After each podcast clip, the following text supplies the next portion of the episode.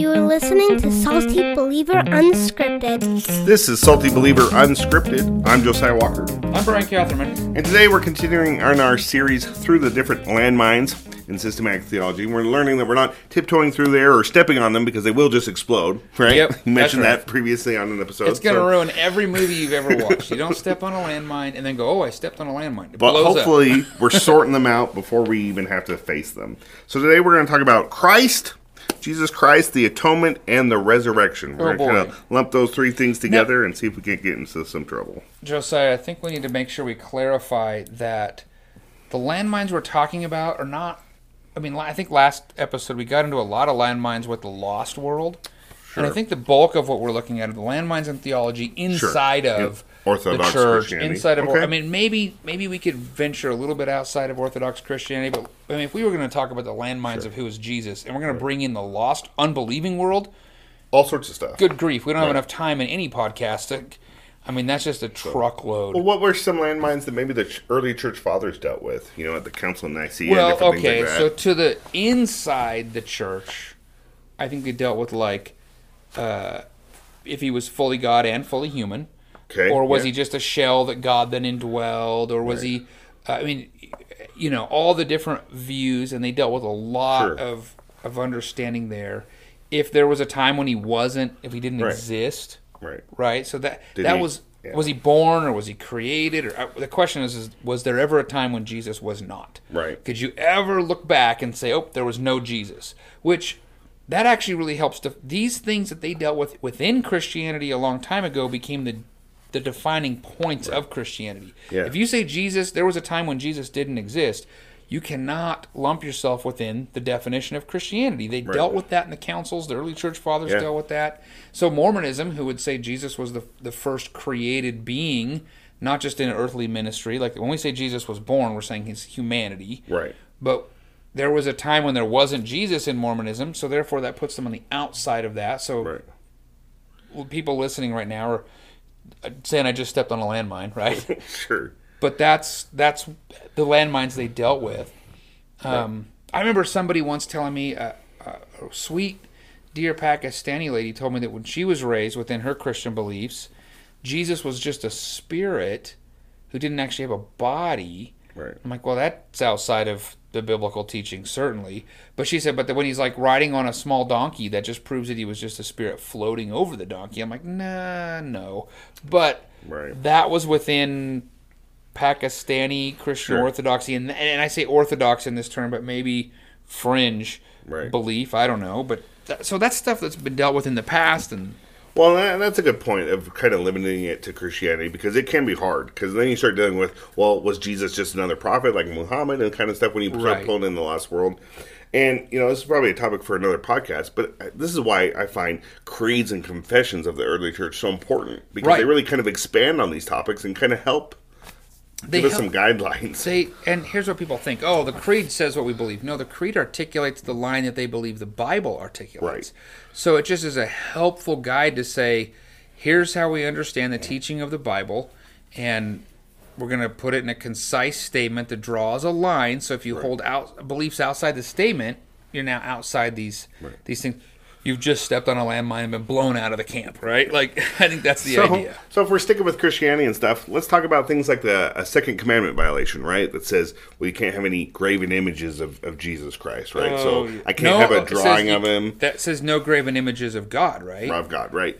So if Jesus is God, then I can't have pictures of Jesus in my little storybook Bibles, and you know, That's a tricky. that's a really I tricky can't have a plastic Jesus on my dashboard. Right. Well, so here's what's weird though. You can't have any images of Jesus, Right. but Jesus actually is imaged in the world by having a body and entering into the world. So, did the Trinity violate their own rule by giving Jesus an actual appearance and a look? I'm not trying to be facetious here. I'm just saying there is a physical, tangible, uh, historical Jesus. If someone had painted human Jesus, Right. Would they be in violation of having a graven image? Well, and Now- if we were created in the image of God, Here's my question. And again, landmine, big landmine, especially within like those who hold to the Westminster Confession of Faith, because that's part of it. And probably the London Baptist Confession. There's some issues here we have to think about. But if you had a photograph, which we didn't have back then, of Jesus, Would having the photograph be a problem? I would say no. Uh, we have tile pictures of him. We have things that represented Christ in one way or another. Now we didn't have cameras, but if someone had painted something or someone had a memory in their mind, the key is: are they worshiping the photograph? Right. That's what I think we forget. We get so legalistic about it. You know, we yeah we miss the whole point don't of that commandment in the first graven place, images right? before me to become so. So I don't think it's saying don't have an image of God. It's saying have nothing that you worship. Now the reason that became a big deal is because within Christianity they were making statues, Yeah. religious statues, Right. statues of Mary, sort of like Buddha, right? And then you had Right. to put fruit baskets. They probably didn't do that, but you do that with Buddha. Kissing the thing, or even a Bible. Oh, the Bible's so holy, we have to touch it in a special way, kiss Right. it in a special way. Now you have tangible idols, Right. images that are supposed to represent things that that are idolatrous. Yeah. Right? Oh, it's the original 1611 Bible that was a martyr that we found on such and such. Oh, let's put it behind glass. Let's ooh and ah and ooh. Right. Now we have a problem Exactly. right? Now we have a big problem. So to say, oh, if you have a painting of Jesus, I think it's the heart issue that we're looking for. So if there's a picture, in my opinion, now landmine, we're talking landmine country here. I've talked with many people. This is a landmine for them.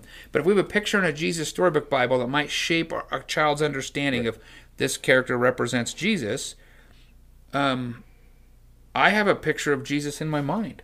Sure. I can't escape that. right.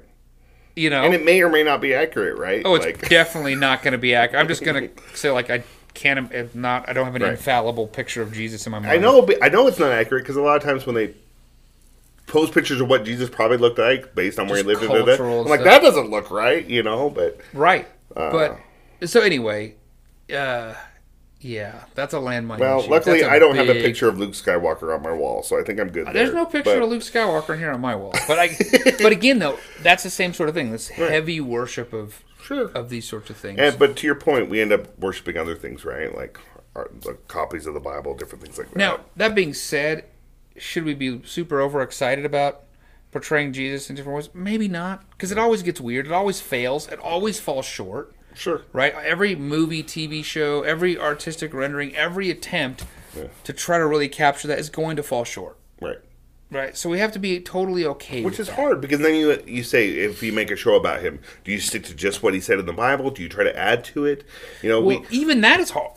Because Right. There's a show called Matthew, which I like. yeah right? Where it just has the scriptures and they put the scripture reference. I think they use the NIV 84 of the of the day, but there's a little scripture reference, and even when Matthew speaks, like there's no words spoken Yeah. that aren't the, the the spoken Bible, Right. and it tells a story. It's really artistically done. Pretty. I mean, okay, we have a narrator, then we have this, but even then, you still have to make decisions right. that that Well, first of all, they made a decision to put it in English, not Greek or Aramaic, right? Right.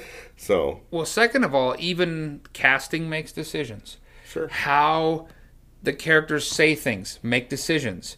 Uh, you go to John chapter three. Where did Jesus stop speaking, and when did John start speaking? Is John three sixteen Jesus' words or John's words? Oh, it's red letter in my Bible. Yeah, but it might not be Jesus' words. It's hard. Right. So, so decisions are still having to be made. What did this look like in our mind, or what did that look like? And so you end up with this deal where, like, um, where the Passion, right, and uh, what's his name made that. Uh, Mel Gibson. Mel Gibson makes it, and he's making decisions. Mm-hmm. Okay, but then the Pope comes along and goes, "Yep, that's how it was." Like Yeah. I don't know about that, right? So, so when we do those sorts of things, we're trying to project Christ. We're making decisions. Is he funny? Is he stoic? Right. Is he stern? When he flipped the tables over, was it like a little? su- You're making decisions that aren't. And you have to kind of out. determine that on your own, right? Because that's hard. Because we talked about how Jesus is 100% God and 100% man on a previous episode. So did he have a sense of humor? You know, did he joke around with these guys that were together for three years? Well, I can tell you this: whatever his sense of humor was, if he had one, and I think he did, I think he was happy. Why? I mean, he's happy. Right. He has hope, right? He's, Right. I, I believe he had joy in him, and I bet it came out and it was very infectious, and people wanted to be around it. I believe that. But whatever it was, it was not sinful humor, Sure. right? So he wasn't. Maybe not sarcastic. He's not. Yeah. Usually, sarcasm has some aspect of some He didn't tell your mom jokes. no, no. you know, you're so fat that, but you know, I don't think he ever made jokes that were disparaging. I think if there was a playfulness in him, which I ha- I do believe that there probably was in the appropriate times, Yeah. that it wouldn't have been sinfully playful, sexually playful. There wasn't sexual innuendo. There Right. wasn't, your mama jokes. There wasn't Nothing crass. no, I, because So- we have commands about Right. crude joking. So there's got to be some balance, right? Like we don't want to be so flippant uh, with Jesus and and take away the seriousness that was there of who he was. But we have to understand too that you know, Children loved him. right?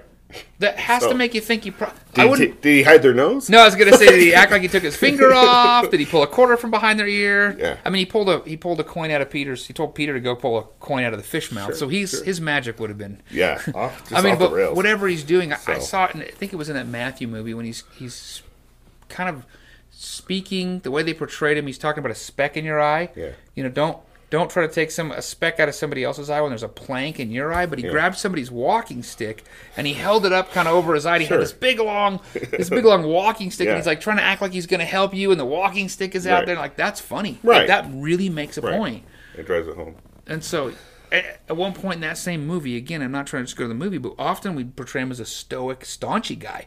But this guy gets up to walk for the first time. He's all excited. He's walking. He's never walked before, Yeah. and you can see Jesus in the character actor is portraying that Jesus is having this just tremendous joy.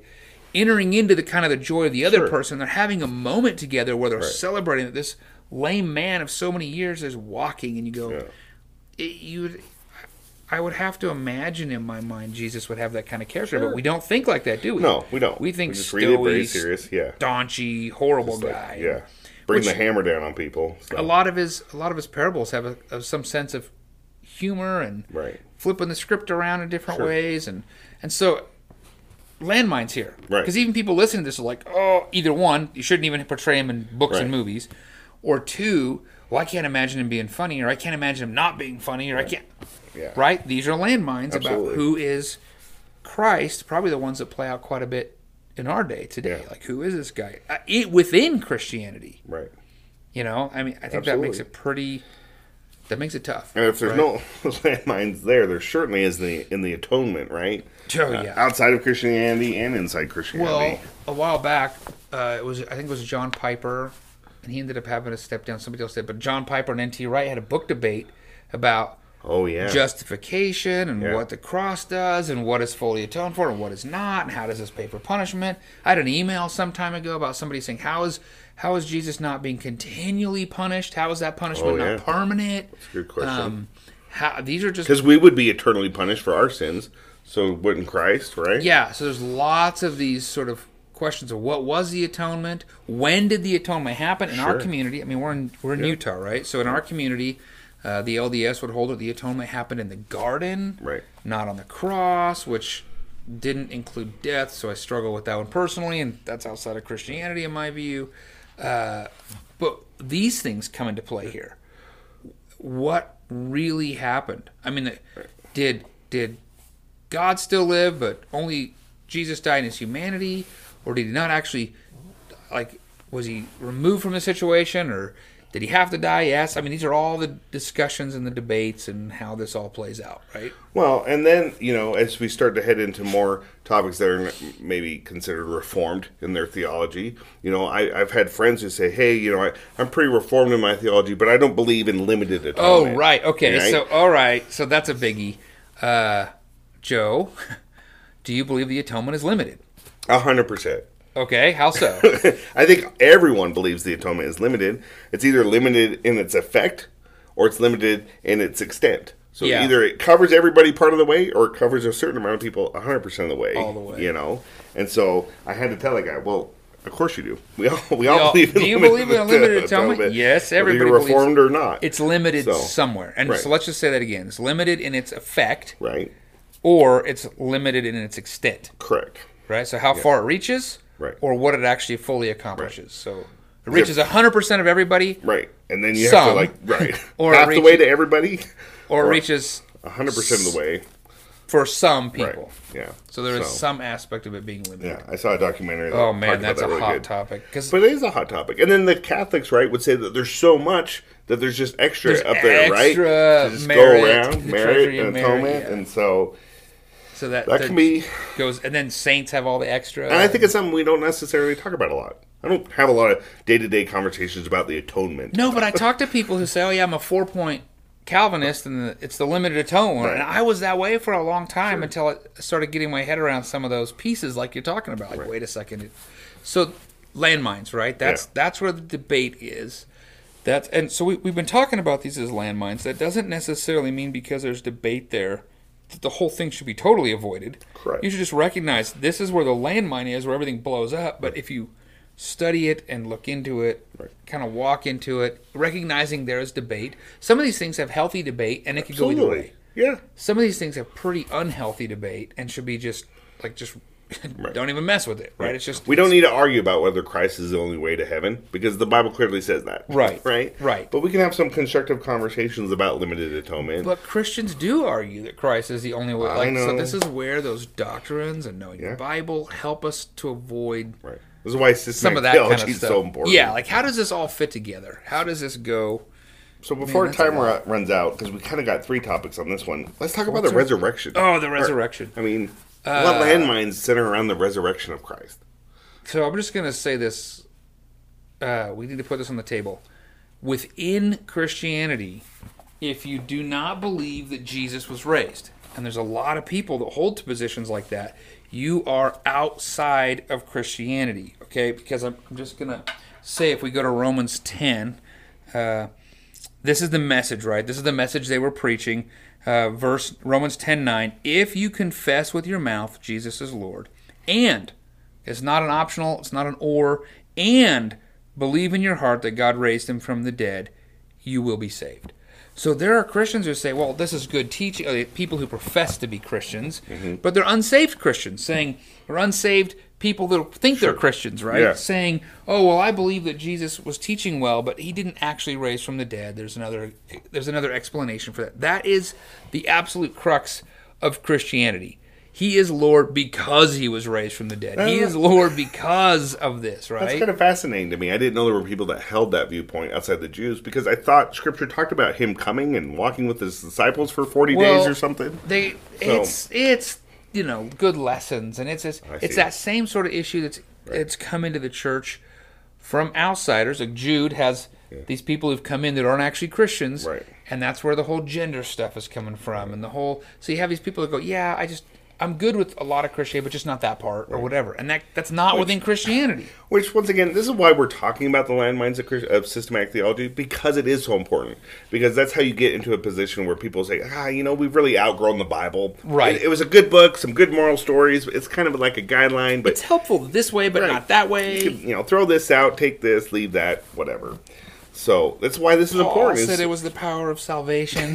so Like- hopefully as you're listening to this you see hey i need to study i need to have an opinion about some of this stuff i know you know obviously i'm in full-time ministry but one of the biggest things you did for me is as i was kind of looking at whether god was calling me to ministry was you had me write a statement of beliefs So I'm gonna have my son. My son's 14. He's starting to say, "Hey, I really want to be a pastor. Yeah. and I really want to start learning." So this next year, he's going to go through a bunch of systematic theology. Our interns are going to go through some systematic. We have some youth internship coming up this summer. Yeah, yeah. They're going to go through some theology, kind of at a teen level, which I'm really excited about.